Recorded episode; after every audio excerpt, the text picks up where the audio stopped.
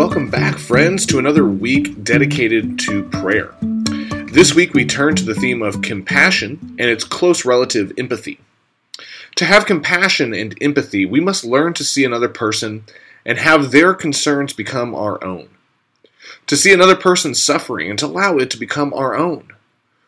We must learn to place ourselves in another person's shoes, to walk a day in their life, to place their needs above our own. Jesus says that this is exactly what friends do. To love another person naturally means to have your to have compassion on them, to be empathetic toward them, to have their concerns placed higher than your own. A great example of this comes in the book of Matthew.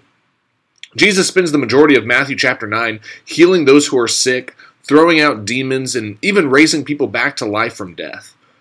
And at the end of the chapter, there's still so much work left to do. Crowds and crowds of people are still coming to him to be healed. And Jesus looks out upon those crowds at the end of Matthew 9, and he has compassion for them because he says they are harassed and helpless, like sheep without a shepherd.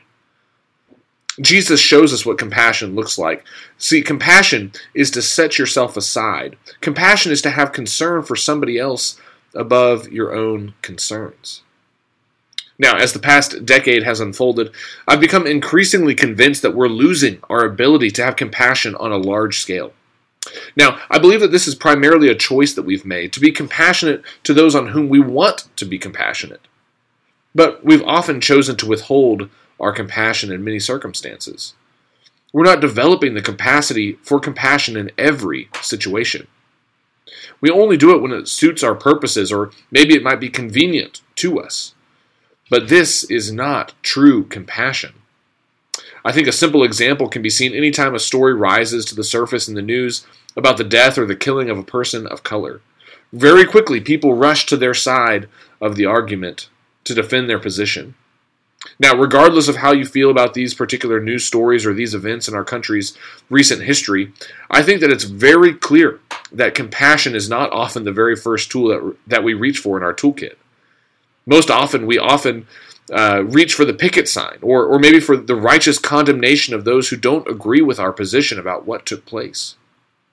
And so, not only in those circumstances, but in all circumstances, it's my encouragement to us to choose to follow Jesus, to train ourselves to reach for compassion. We must learn to place another person's concerns ahead of our own, even when that person's concerns don't benefit benefit us at all.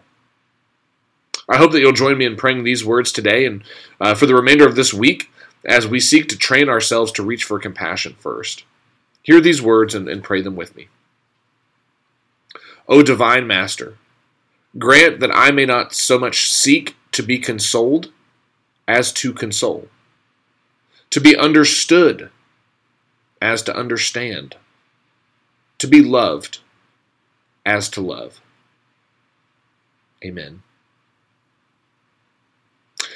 Well, uh, I appreciate you taking the time to spend a few moments thinking about prayer and compassion with me.